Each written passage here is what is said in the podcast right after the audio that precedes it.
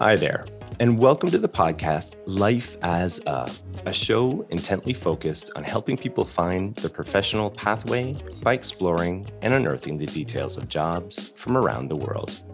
I'm your host, Christopher Schoenwald.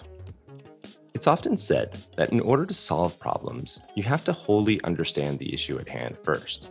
This is a seemingly obvious statement and line of reasoning. However, within this day and age, challenges we face are bountiful and usually quite nuanced. Both the identification of challenge and then the gaining of a deep seated understanding can require significant amounts of time and effort. To add, sometimes other more glaring or publicly visible matters steal away our attention and leave lesser known issues unchecked and allowed to rage unabatedly, simply due to our lack of bandwidth. Need an example to make sense of all this? Take our dependence on ink for all sorts of printing needs. Think about how much of that product you encounter on a daily basis, whether it's on a sheet of paper you received or a document you yourself created.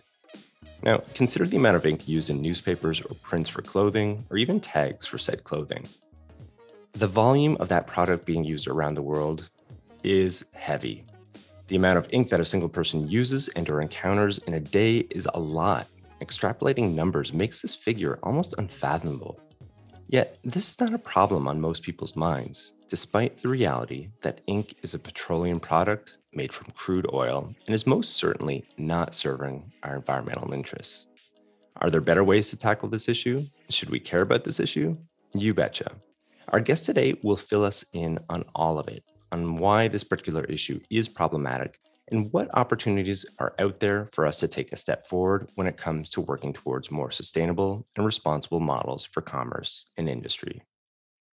Scott Fulbright is a scientist and entrepreneur using algae to make positive impact on our environment. And Scott is the CEO and co-founder at Living Ink Technologies, a biomaterials company turning waste algae into sustainable pigments and inks. He was born and raised in Michigan, but spent summers in California with his grandparents.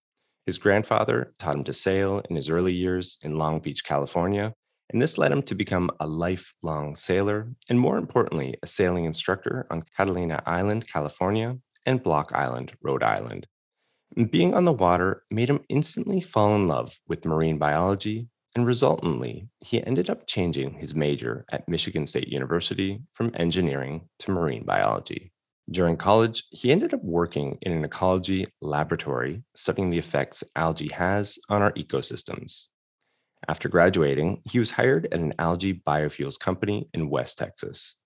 After two years of turning algae into oil, he was accepted into a PhD program at Colorado State University studying cell and molecular biology.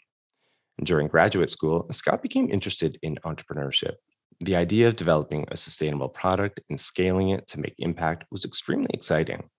He skipped an MBA and co founded Living Ink with the mission of replacing petroleum based products with algae based materials for a more sustainable world. Living Ink has developed a carbon negative black pigment made from algae that replaces carbon black petroleum. His company printed hang tags for Patagonia, boxes for Adidas, and shirts for American Eagle. They even put the pigment into cosmetics packaging for Beautycounters and a bioresin for an electric motorcycle called Tarform. With all that stated, Scott, it's an absolute pleasure to welcome you to the show. Thanks for having me, Christopher. Pleasure to be here. Yeah, really excited to get into all of this. Quite fascinating what you do, and I think listeners are really going to enjoy it all. So yeah, it's it's going to be a good talk. I have a feeling. Sounds good. Why don't we get into it? The first segment is something called Coloring Wikipedia. And this is a segment where I just basically read off a definition of what the guest does. I do it for a couple of reasons. One, to bring everybody up to speed. And then two, it's kind of a nice jumping off point where we can kind of, you know, look at the profession, look at the job. And sometimes there's elements within Wikipedia that they sort of underrepresent or just flat out just ignore. And I think it's always interesting to get that perspective uh, from the guests themselves. So I do have you down here for ecopreneur. And I'm just going to read that off. And while you're listening, maybe you can just consider what you do at Living Ink Technologies, and then I'll ask you to comment after. Sound good? Yeah, sounds great. All right, here we go. Ecopreneur. Ecopreneurs are entrepreneurs whose business efforts are not only driven by profit, but also by a concern for the environment. Ecopreneurship, also known as environmental entrepreneurship and ecocapitalism, is becoming more widespread as a new market based approach to identifying opportunities for improving environmental quality and capitalizing upon them in the private sector for profit. There it is a bit of a mouthful stumbled through it a little bit but um, yeah what do you think within the context of what you do and your company does i think broadly that's uh, a good definition of kind of an entrepreneur focused on sustainable efforts when my co-founder and i started living ink uh, that's why we did this was just saying like looking at the world and saying everything's made from petroleum you know, regardless of all the other negative issues related to petroleum, it's a finite material. And we're using it up so quickly that when people always ask me, are biomaterials the future? They have to be because we will run out of oil. And so that's why we started Living Ink. And so I, I think that that definition is spot on. We've always been focused on the mission. And in the last couple years, we've had to really kind of focus on the business model and the economics because that's what makes it work but it's always been about making an impact. We've had numerous pivots because the first product we ever did was really creative and neat, but it wasn't making that eco impact that we really wanted to make. And so that's always been a huge driver.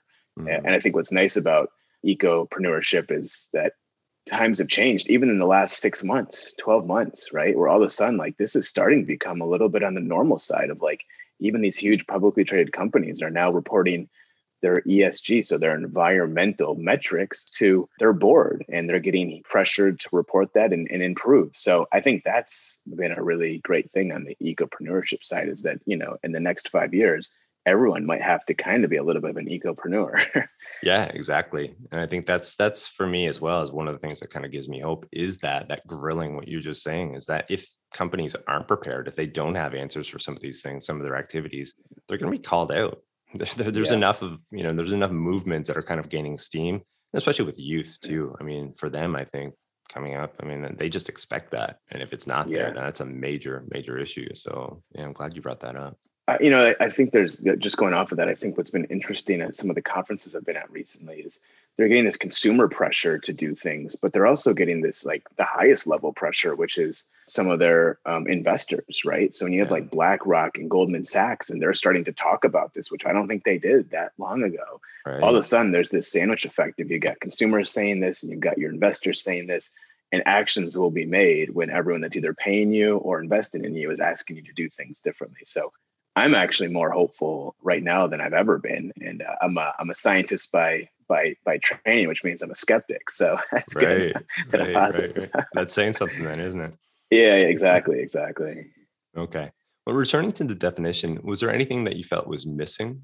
Yeah, I mean, I, I think that one of the other things that you know, I, I think I think that covers it relatively well. I, I do think the other thing that we have to think about as a society and everything that we buy or use is is people, you know, so the triple bottom line here. So you've got planet, got people, and we got profit. And so in order to function and have a financially sustainable business, you got to make money. We got to take care of the environment and make the right decisions there the best that we can. And then, you know, I also think people, and I think, you know, the environment and people kind of go hand in hand of how, how we treat people, how we treat the environment around the people that are buying these products or making these products. So I think there's that triple bottom line mentality is, I think, again, becoming more and more um, interesting to people and, and mm. caring more about it. Mm. Well said. Well said. Okay. In terms of Living Ink., how long have you guys been operating for now? So we started the company in 2014, actually, as grad students, and uh, my co-founder and I would throw out uh, bad ideas left and right all, every day. And then, you know, after three years of bad ideas, you get one. You go, oh, there might be something there. So yeah, 2014, and had multiple pivots since then. Okay, excellent. Now, as far as that goes, I mean, you've been at it for a little while. What would be a typical day, week, or even month? Right now, it's it's a really fun time because you know when you when you have an idea and no one knows about it in the world. And then you know a few more people learn about it. You know right now we've been launching different products. There's we've been in the media a little bit. And so for me i do a lot of calls with brands every day other factory partners. So whether that's printers or packaging groups or textile groups other uh, supplier partners. So buy people that grow algae or, or other materials. So I, am talking to a lot of people all day, trying to make things work, trying to find those opportunities to to grow faster and bigger. Um, and then, you know, my my team at Living Ink, we're always developing new ink formulations, better understanding the uh, the pigment that we've been developing, working with certification bodies. So there's various certifications that certain brands need that we have to kind of submit samples and have some heavy duty testing. So I always say, you know, we're still a very small company for how many kind of global brands we're working with right now. But sometimes my co-founder will call me and say, How, how's it going? And I'll just say, it's bizarre uh, the number of things I've done today that are so different. right, right. Which is fun for me. yeah, And let's keep it all yeah. interesting, all the same, right? exactly wearing many hats even within the same hour let alone the same day and week so yeah yeah, yeah. yeah. here's a question for you in regards to that a bit of a follow-up say within the last three years or so what would be the ratio of calls that say you'd be doing going out to say brands and trying to like you know get their attention and inform them and educate them and basically sell your product to them versus now where maybe some of these calls are coming they're inbound they've heard about you and they're coming in how, how has that shifted yeah, I mean, I would say it's a great question because, yeah, when, again, when you have that idea and you say, "Oh, I think we have a product," right? Well, how do you like let people know about that? And I, I used to like wonder like why are marketers so important or why do they get you know historically paid so well? And it's like because it's like without you know, it's a very science minded person to say, here's my product. It's so great. It's going to change the world. And like no one knows about it and it doesn't go anywhere and it makes no impact. So, right. um, to answer your question, yeah, I mean, probably three years ago, I was going to every accelerator program I could or conference that I could talk to just to kind of get it out there. And, you know, right now we have one person that's just committed to like every day, like e- emailing, recording the inbound emails and responding and setting up phone calls. So that's become a full time job. And we need to hire some more people just to kind of manage all of that incoming. So it changed dramatically and every project launch we do stimulates more and more interest and more and more validation that one the technology is real we can deliver it there's a story and it's sustainable so yeah it's it's really taken off in the last several months really start, starting with covid and to be honest with you i covid i think changed the game in some of this because we were starting to talk to designers from brands that said historically i traveled the world to all these factories but because there was shutdown and travel they said, I'm at home right now and I'm thinking about the future for the first time. I'm not worried about this quarter or this season. Mm. And so I kind of thought things were going to get tough there in March 2020, April 2020. And just took off like starting then. It was just off to the races with interest. So it's been awesome. It's a really interesting point. Yeah, it's one that I hadn't really considered. It kind of gave, I mean, that that period so so unique, obviously in human history. But I mean, it gave it a pause basically on everything and a lot of reflection. Yeah. And of course, I mean, it makes sense that that reflection would have extended into the the business and professional worlds and given people opportunities to really consider a lot of these issues and you know what they could do, different possibilities. And yeah, actually, the way you just spelled it out, it makes sense why that would have occurred. But uh, it's not something I would have really considered without you sort of like giving that prompt on that. So. Hmm. Yeah, yeah. I think people personally and professionally took on new projects that they would have never taken on without yeah. that odd time in life. yeah, yeah, yeah, totally. All right. Well, maybe we can shift into a new segment here, Q and A discovery, basically a back and forth. We can continue this. I do have some questions lined up for you here, and the first one is pertaining to a bit more of your backstory. I mean, off the top, I kind of gave listeners a bit of an overview where you came from, as far as like that pure scientific background, academia, working for for companies yourself but maybe you could kind of you know add a little bit more to all of this to that story itself yeah yeah you know it's interesting how you uh, end up where you are whether it's ge- geographical or career wise and you know i've always loved science uh, like you mentioned in the opener i love marine biology you know when you're on the water and you're sailing and you see dolphins and sharks and sea turtles i mean it's just fascinating to me how that ecosystem works yeah. and you know one of the things that kind of directed me in a certain way is like uh, I, I, really grew up in the middle of Michigan, right? So uh, I wanted to study marine biology, but I'm in the middle of the Midwest. Like there's no oceans. There's there's not a, a lot tricky. there. It's a bit tricky, right? And so, what do you do when you study marine biology in at Michigan State? Is it's you study algae blooms, and uh, enough, yeah. and that got me into the algae world. My first like job while I was going to school in a lab and I just remember we were going and we were studying why the algae was growing so fast. And I remember just, you know, there's two moments. I remember driving home from one of the field sites that we were at, just going like, like, how do you turn a problem into a solution, right? This stuff's growing so fast. It must be good for something if you can domesticate it or you can control it, right? Yeah. And then the other moment I remember is I was like looking under a microscope during like a, one of the home football games. I probably should have went to the football game and I was actually under the microscope on like a Saturday night. And I was just like, it was so fascinating because you'd get, you know, it's like meditation. You'd look under the microscope yeah. You'd enter this microscopic world. And it was like leaving the, your current world that you were in. And mm. you would mm. see like these algae cells floating around. And you'd see these like, like predators coming, start, like starting to eat the cells and these other things turning like, well, what is all this? What's, What's going, going on? on? And and I just remember like saying like someday I want to like turn this stuff into something that's valuable to society that makes the world a better place because it's just so cool. And so I would have never thought that I'd be talking about ink or packaging or textiles uh, right. with brands, but you know that that's the fun part of of, uh, of career paths. yeah, yeah, totally. So it, it was in those moments essentially that seeds of that entrepreneurial spirit were kind of like sort of forming in a sense you're you're already sort of having visions of maybe you know going off on your own at some point perhaps is what you're saying. Yeah, those seeds were always there. Like I don't think I really knew it. Like I think I was saying that to myself. I, you know, after college, I I didn't have a job lined up right away, but within after a month, I, I one of the people that I worked with in this algal lab got a job at a, a biofuels company and said, "Hey, come down to Texas and let's grow algae and make oil for biofuels." And I said, "That sounds like the best job I could ever imagine." You know, um, from so many different levels, and so that was, you know, my dad was actually a professor at Michigan State. And so I grew up in this world of science in a very fortunate way where I could go into his lab and do things and I could hear about science and be around it. But, you know, and I really respect basic science that leads to tons of breakthroughs. But I just remember for me, I love that applied side of science of like not just writing a paper and saying, here, science community, read this work I've been doing, but like I want to see it, I want to feel it, I want to like I want the general public to be able to experience what we're developing. And that's always been deep in me. So that first job doing biofuels I said, oh, you can actually go raise private investment, which can fuel research. It doesn't have to be a government grant. And you can actually try to turn it into a business to kind of do this ecopreneurship, which is like you fit into the capitalistic society while having a product that's sustainable. So that that's that that first experience drove that home for me. Yeah, must have just opened up everything, opened that world up and just possibilities and everything. Exciting. Like it's just yeah, just exciting, right? You know, science is exciting in its own way.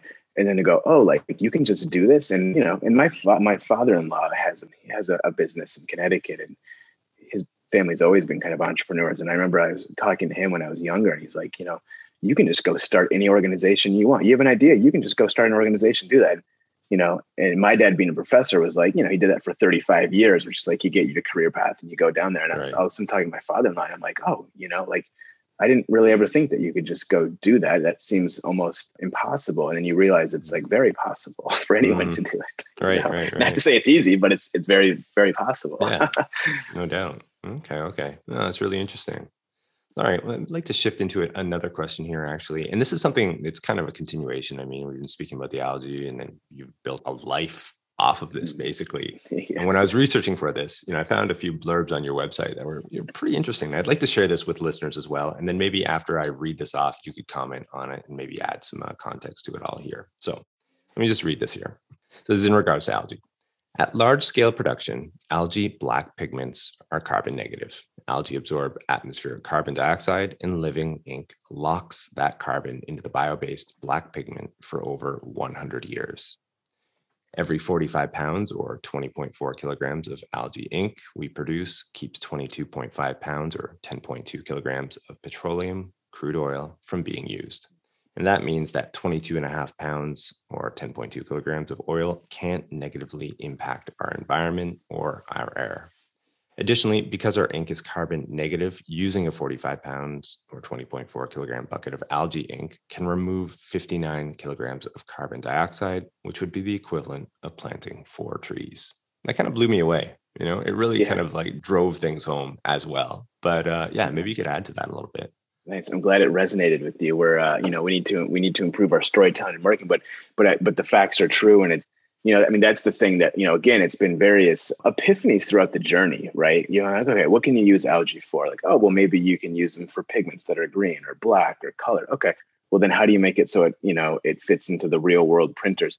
And one of these epiphanies that we had was with a professor at Colorado State University, where we said, let's do a carbon life cycle analysis. And he starts to like look at the analysis and he's like, this is how you, this is how you make a carbon negative material is you use a photosynthetic organism whether it's algae or plant that uses you know basically sunlight as solar energy and remove co2 and then you, you go through our process to lock that carbon up and you know i remember talking to him he's like this is actually exciting you know like you know he doesn't always see good results on life cycle analysis because it's difficult because every time you use any energy to do anything that all goes into that calculation so right, of course, i yeah. think what's interesting about this is that my take on the way that the world operates is that you know we should always just buy less use less drive less like and that's always been my mentality and, and i think that's probably a good uh, you know high level mentality but when you start to get into carbon negative materials the more of that material that you use the better it is, right? So when we start saying, oh, we're going to start using, you know, a lot of this algae pigment to put, you know, as a pigment in a car bumper, for example, like that's beneficial on the carbon side of things. And I think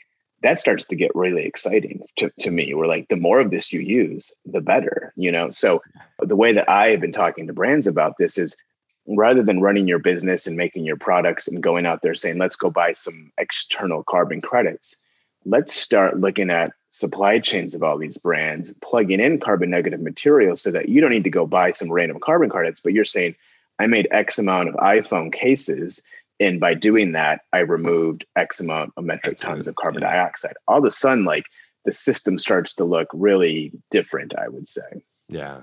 Not only that, too, I think from a consumer perspective as well, I think that's a clear sort of idea for people to understand to wrap their minds around rather than this whole carbon credit. I mean obviously that that program can work and does work to a certain extent but i think it's still unclear you know for an average consumer who doesn't really fully understand and then in effect maybe doesn't fully embrace it right as accepted ideology. Whereas what you were just explaining you know that's something that that is simple and straightforward you know well here's a product well x amount of this product was produced from product that can be reused or is grown as regenerative in essence. And I think that it just it would probably again, this is outsider's perspective, but would resonate a little bit differently.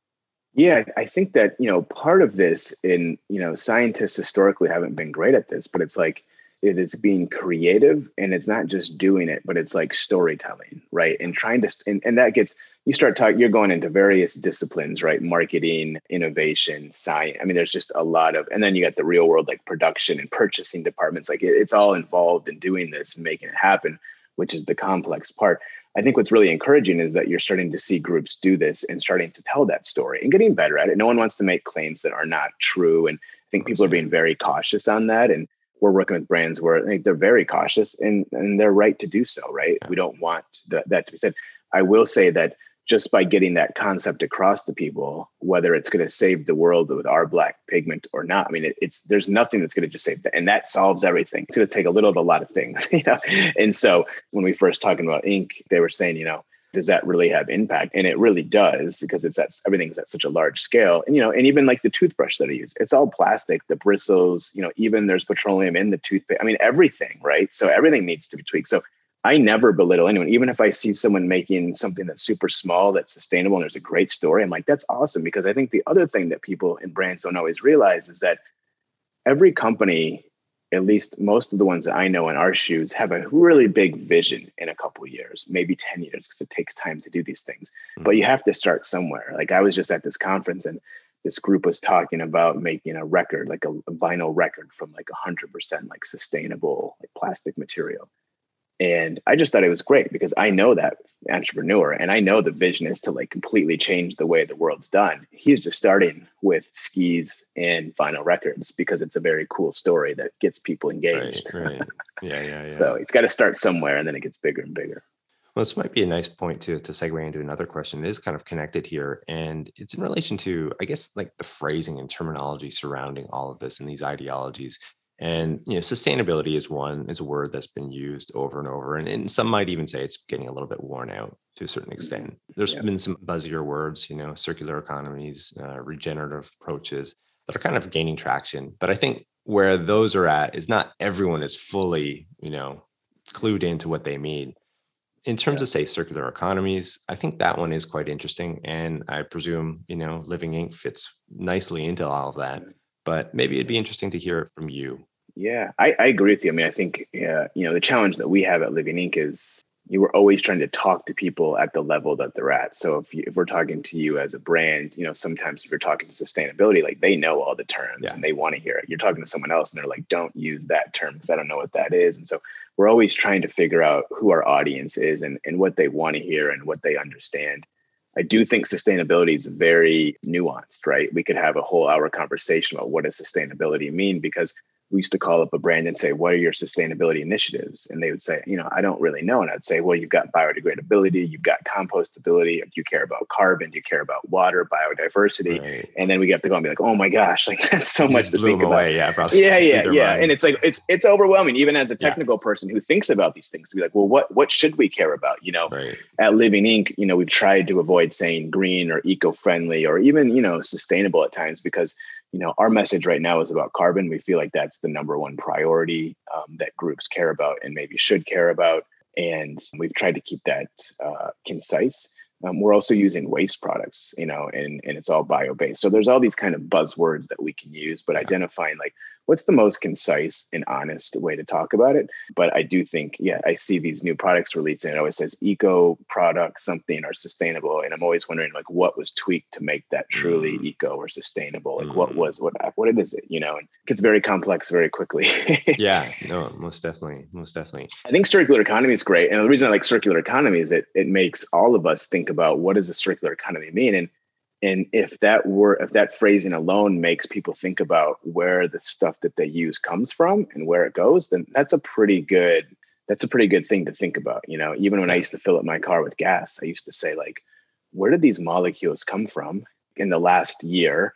And where do they come from where were they 100 million years ago? Like what yeah. were they? Were they algae that were you know? And i mean it blows my mind but you know you start thinking about circular economy. It makes you think about every molecule that you you touch throughout your day yeah, exactly. I was just speaking about all of this with another guest recently. He was explaining, you know, circular economies and we were talking about this point of how the linear economy, which is what we're basically in, mm-hmm. is is relatively new, you know, 70, 80 yeah. years. And you know, like our grandparents would never, never like I'm I'm just gonna go buy some fast fashion, you know, t-shirts. I'll yeah. wear them three times and then throw them out.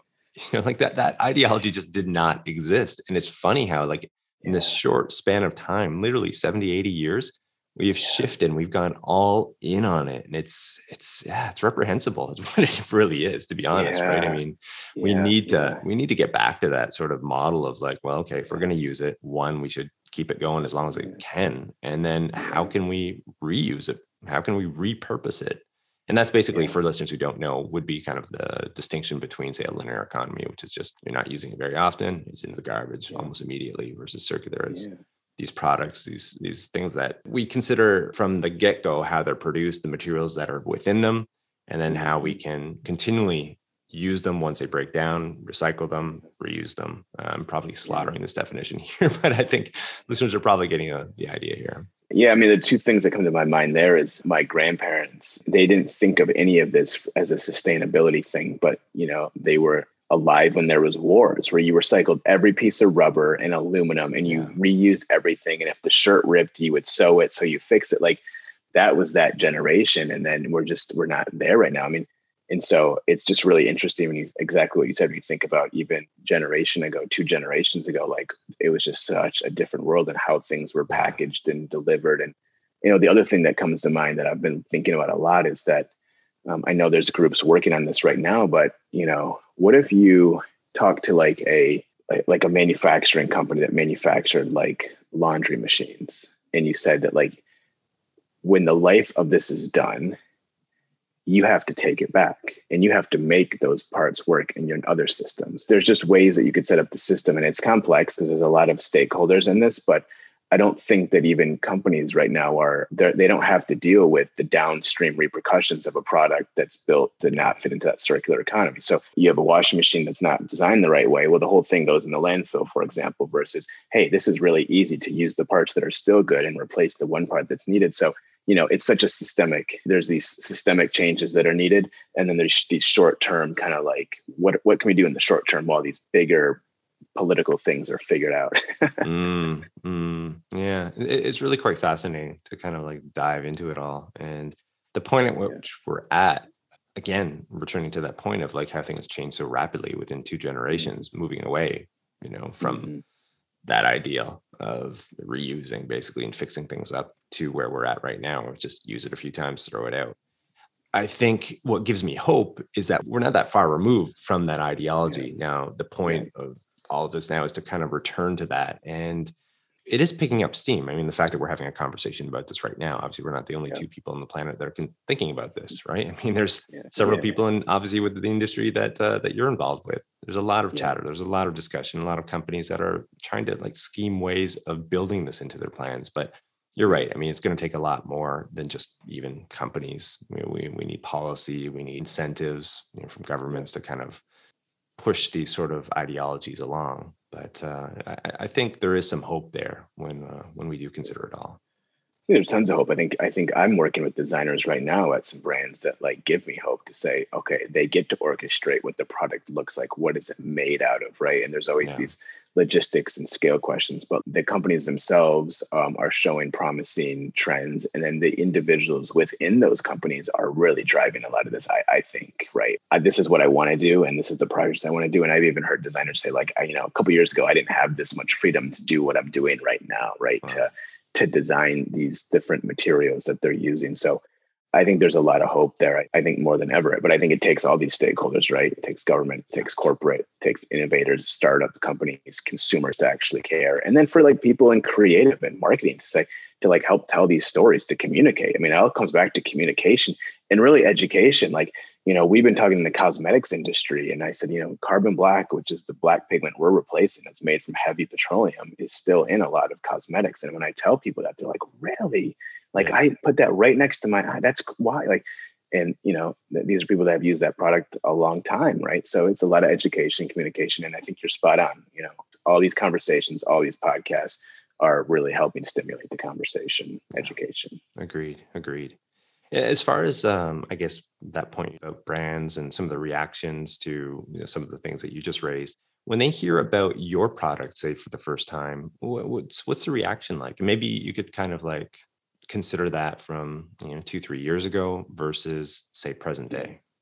Yeah that's a great question. It's i think that uh, one of the things that i've realized in this journey it comes back to communication is showing what the product is you know? And so one of my if i could give any advice to people with an idea it's to you know even if it's a drawing like mock it up. Like this is the vision right? Mm-hmm. because we don't i don't think we quite we were so deep into like, can we de-risk this? Can we make it work? And the technology side, we kind of like ignored like, here's the vision, right? And you got two, you got companies that can do, you know, t- typically technical founders like we are. You dive in the technology and you prove it out, and then you have groups who are more on the creative side that say, "I got this whole pitch deck of great images about the future of what we're going to do," and then there's somewhere in the middle. So you kind of want to be working on the technology, but you also want to like tell a great story. That fine because balance, the first. Yeah yeah, yeah, exactly. And like we were making this black liquid saying we're making ink, you know, this is great. And everyone's like, I don't know what you're what do you mean? Like, what are you making? And then we printed it on our first box for packaging and we showed people the package. And everyone's like, oh, you know, now I get what you're doing, you know, mm-hmm. and they just had to see that final product. And that goes for anything, you know, it's like once we do it an application, you know, it's one thing to say we can do foam in your sole of your shoe and people go okay you know if you show them that prototype they go oh that's what it is you know and it seems simple but we're all very visual. We all like to see something and touch it. So we send samples out all the time like hey we sell black ink that's more sustainable than ink that's already out there.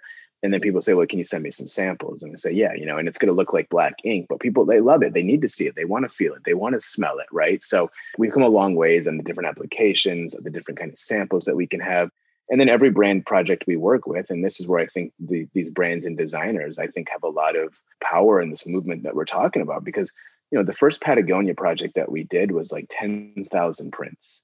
And so you know in, in general we probably sold like $80 worth of ink for that project or something like that. But the power that that had to show it's a real product. It worked with the printer. It cleaned the same. It was less scary for other groups to start to use. And so that's what i keep telling these brands is don't think about this huge overhaul of your global black ink for us. And we you know change on 100 metric tons. Like let's pick a project.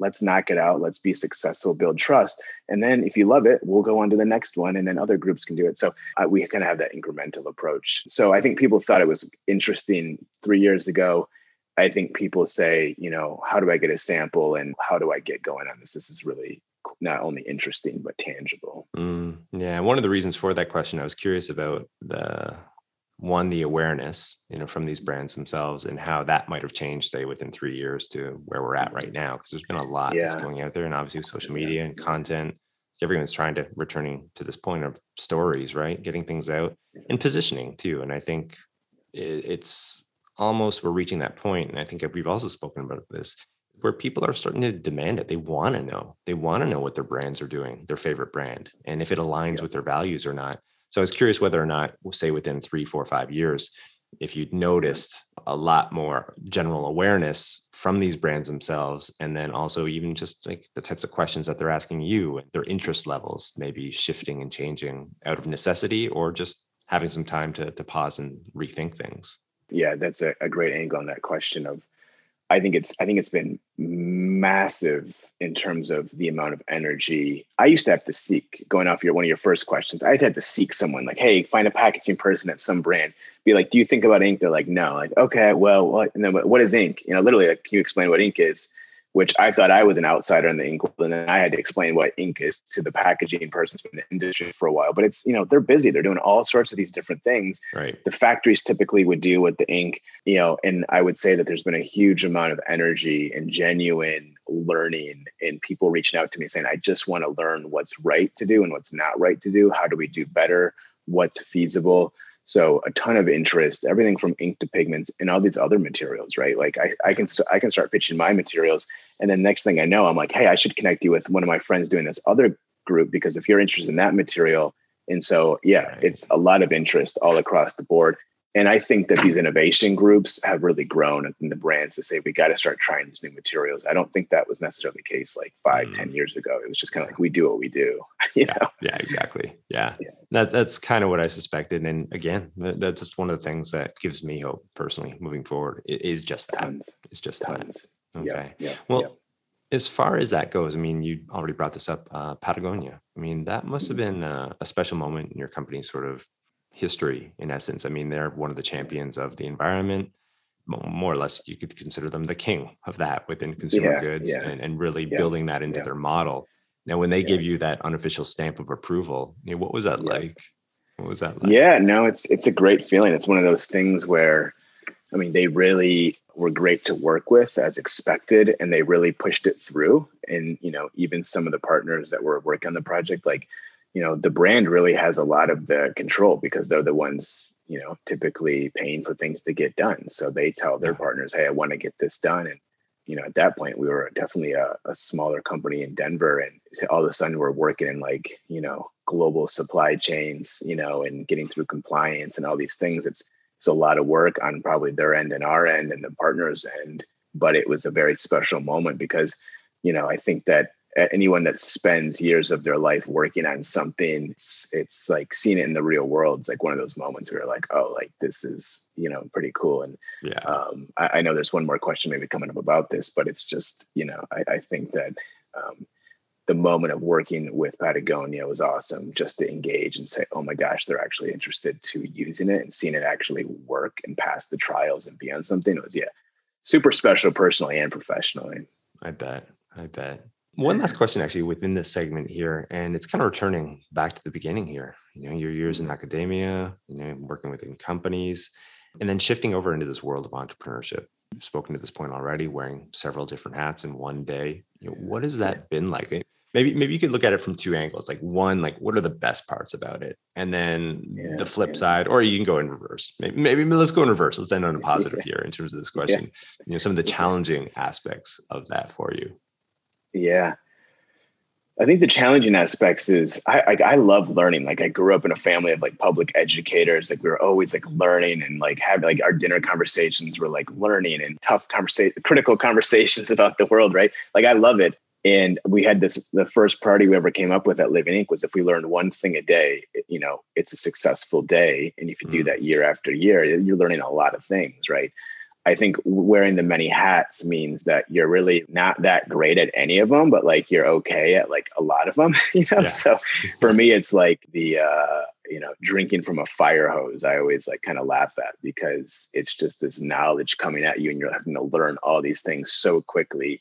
Yeah. And I think that's I love learning. You know, when you learn too much at one time, it starts to become overwhelming. You know? True enough. And like, what is the priority? You can make a case that there's four equally important priorities in one day, and they're all like maybe a little outside of your wheelhouse. The one thing that we've kind of gotten better at is not doing everything ourselves, which we did for a long time, but going out and finding the resources that are available to say, hey, we're not great storytellers. Let's go find someone that can help us do that. Hey, we're not great at doing compliance. Let's go find someone that we can work with that can help with all the safety data sheets and things like that. That's that's helped uh, mitigate the challenge there. mm. What's been kind of the joyous moments, or what are the most joyous moments for you in, in running? Yeah, yeah.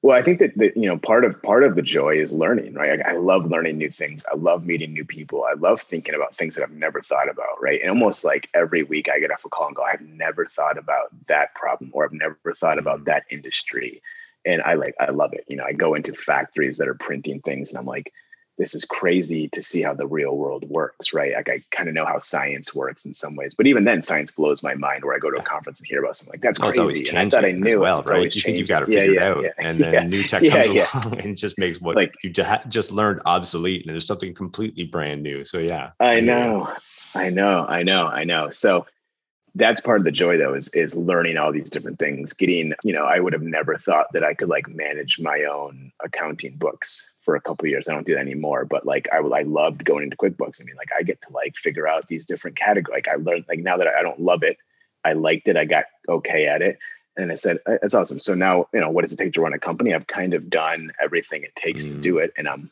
average uh, at all of them probably. But you know one of the joyous moments in terms of just moments that i can remember and i think one of them was you know we worked with this printer called EcoEnclose in colorado who was our, our first great partner we called them up talked to one individual who's like you know i pitched them on like would you ever use a more sustainable ink and they're like oh we're pretty happy with what we have and our supplier said okay i went on linkedin i found the owner of the business and I, you know, kind of gave him my pitch on LinkedIn and he said, call me when you have a second. So I called him. He's like, come in today and, and run your ink if you can.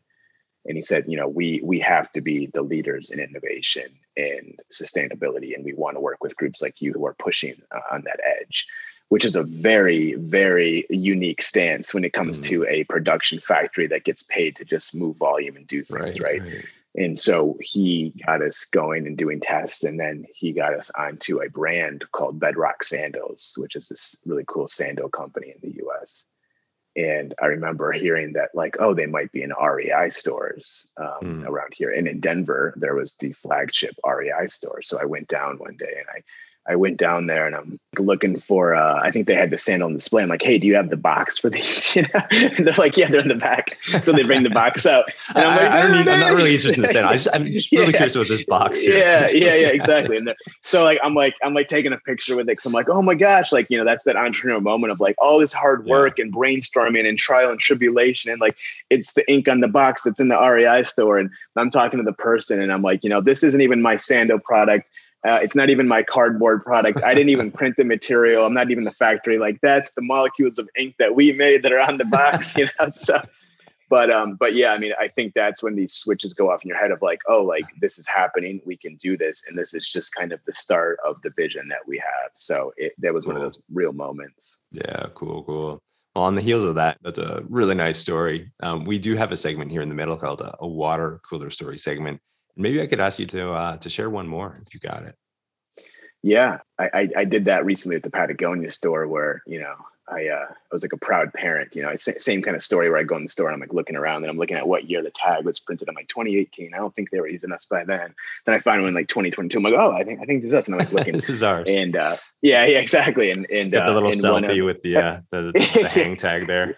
yeah, yeah, exactly. And the store, you know, manager's like walking around and I'm like, you know, I'm like, this is uh my company's ink, you know, and she's like, what? Like, tell me, like what? You know and I'm like, yeah, we we turn algae into into ink, and this is the ink that that you're all using here. And she's like, and it's a biased crowd, but she was like, that is the coolest thing I've ever heard. Like, tell me more about this, and you know, very Patagonia interaction. Uh, so yeah, that that kind of moment. Yeah, I, I think that uh, those are two high points. But you know, I, I, there's been a lot of moments where we made a screening, and we actually just launched a screening product with well with American Eagle and Marmot, and then just uh, just this week Nike And nice. there was a moment where we went in to develop that ink on like a Saturday morning and we're like, is this going to work? And like, what, you know, you're always thinking, am I wasting my time or is this worth pursuing? Is always the yeah. question.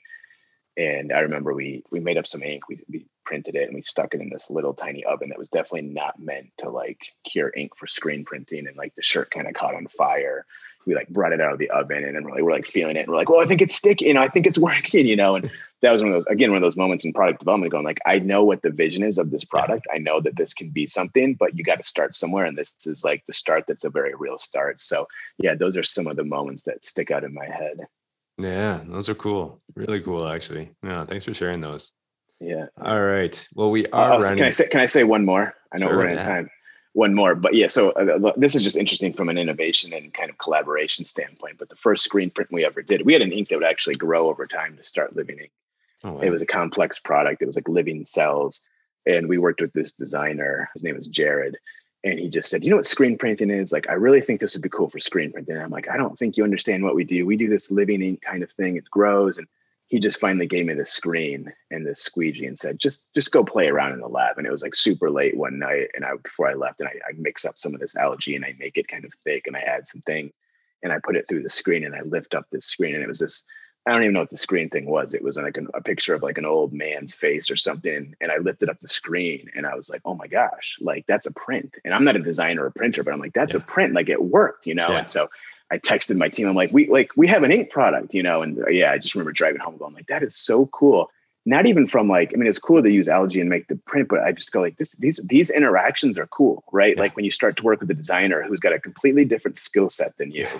Combining those two, like that's where that magic happens. And that's what gets me like excited. No doubt, no doubt. Because that's that's where like it's taking these sort of like seemingly different spheres of say business in this case, like that, like yeah. the crossover you wouldn't necessarily consider right off the bat. But then when you start thinking about it, I'm like, well, yeah, it makes complete sense. And yeah. I'm sure there's probably a million other sort of like applications out there that you haven't even considered just yet. And once they sort of like pop into your mind just like that, or like through that experience, it must blow you away. It must sort of yeah. like get the the juices flowing, if you will. It's fun and it makes me just want to like talk to people, right? I mean, a lot of good things happen when you're at your desk thinking, but you know, I would say 90% of the things that like really move the needle living ink, it's all about people, whether it's internal or external, just people communicating, doing things, learning from each other. Like it's yeah. just a lot of interactions. Yeah, most definitely. Mm-hmm. Well, yeah, thanks for sharing all those stories. And we're heading into the final segment, and it's something called the crystal ball segment. As the name implies, we're looking towards the future. Usually it's trends and predictions. And I have one last question here, and this is kind of centered on our talk. And to be quite honest, I'm, I'm sure maybe, well, maybe not in your world necessarily, but at least in mine at times, like there is a lot of doom and gloom when it comes to, mm-hmm. you know, considering the climate crisis and for good reason, obviously, right? There's a lot of things that are going on still that aren't, you know, that aren't really taking into account just uh, you know, the, the moment that we're in and the changes that we yeah. need to make. There's still a lot of companies that are still following that sort of status quo. They're not using the mm-hmm. science. They're not using a lot of these evolving technologies quite frankly like really refreshing. Like most of our talk i think has been more on that side of positivity and yeah, you know a lot of hope and everything else but that's that's yeah. super important too you know like it's so easy to get caught up in this doom and gloom. So keeping you know with the theme of this talk i mean what gives you i guess the most hope and optimism moving forward? And based off what you're seeing based off these conversations that you've had with all these people whether it's within your your team or at conferences or elsewhere background in science. What what fuels this optimism for you personally? Yeah, I mean, I think what fuels the optimism is, you know, I know there's a lot of great stuff going on in science. I know there's a lot of scientists who are driving hard. I think there's probably, I don't know, I don't know the statistics, but I mean, there's got to be, I mean, it just seems like there's a lot of entrepreneurship going on, and that that includes spinouts out of universities. I mean, there's really a focus on this. Is like not not about even just like the a, a for-profit business, but just getting things out in the world. Like I think there's probably more focus on that right now than there's been in my, you know, 15, 20 years of being in academia or, you know, in the science world. That's encouraging from a technology standpoint and kind of an application standpoint. I think what gives me the most hope is that like people are like talking about it. Like I, I open up like the New York Times and it's just like every day there seems like there's like a you know conversation on climate and and really thinking about the facts and like I don't think that was the case five years ago as much, mm. right? There was always these higher level topics coming up and things like that. So I think the, the, the fact that people are talking about it is good. And then you know, again, these interactions with brands, like I interact with people that like really do care, you know, and they are people who like understand that they want things to be done differently. You know, sometimes it's difficult in the system that they're in or things like that. But when you have enough of these people who are like, I believe in this and I want to do it, you know, I think that like the Nike t-shirts is a great example If you have people who are like, I'm not taking the, I'm not going to go work with the large ink company that's going to deliver perfectly on time and they're going to be easy. They got the, I want to work with this company that's doing really difficult things and work with them to help them get this out. Like to me, that's a really promising and hopeful kind of indicator of how things are going. And that, you know, Nike's obviously one of the, the biggest apparel brands in the world. So if they're doing things like that, I can only imagine what they'll be doing in the next five, ten years. And then, you know, what these other groups will be doing, let alone the Patagonias of the world, right? Who right. are, you know, you can drop off clothes, they fix it. They'll let, you know, it's just like they're setting these trends that are yeah. people like it. You know, I think they're becoming way more, you know, they're driving revenue because everyone's like, I love what you're doing. I love right. what your mission's about. Right. So mm-hmm. more and more of that, I think. Yeah, most definitely. And really quickly, I'd just like to add as well in terms of Nike. I mean, it's great what they're doing and the experience that uh, that you explained of working with them um, right now. But also too, it's interesting how like if they adopt this, that automatically puts pressure on all these other companies in their sphere as well that they've got to follow suit now. You know like, yeah yeah not yeah. at times you know it really does put pressure yeah, on them too which is again that's that type of pressure is probably a good thing right? That's that's what we need. we need this full so, adoption some of it's like a, a, domino effect right? Like one group uses it and then you know the, the the phrase we always have we always have in these kind of innovator circles is nobody wants to be first and nobody wants to be third. You know everyone loves to be second because it's like hey you de-risked it. Yeah.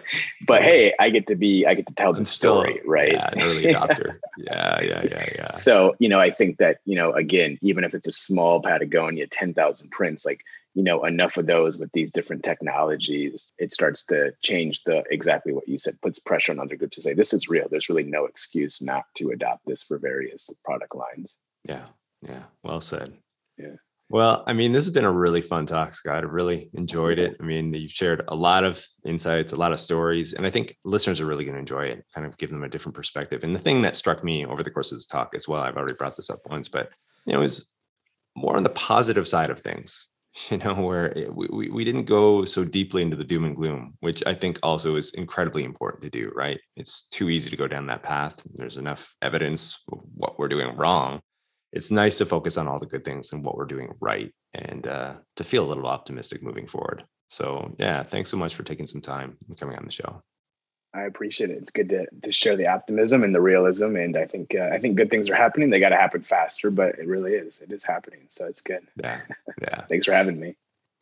Well, for those interested in learning more about Scott and his work, you can find him on LinkedIn. He's also on Instagram. His company, Living Ink Technologies, on Instagram, Twitter, all the major social platforms. And of course, you can go to his website, Living Ink Technologies. And for reference, all this information will be included in the show notes. Also, too, if you like today's show, please be sure to share.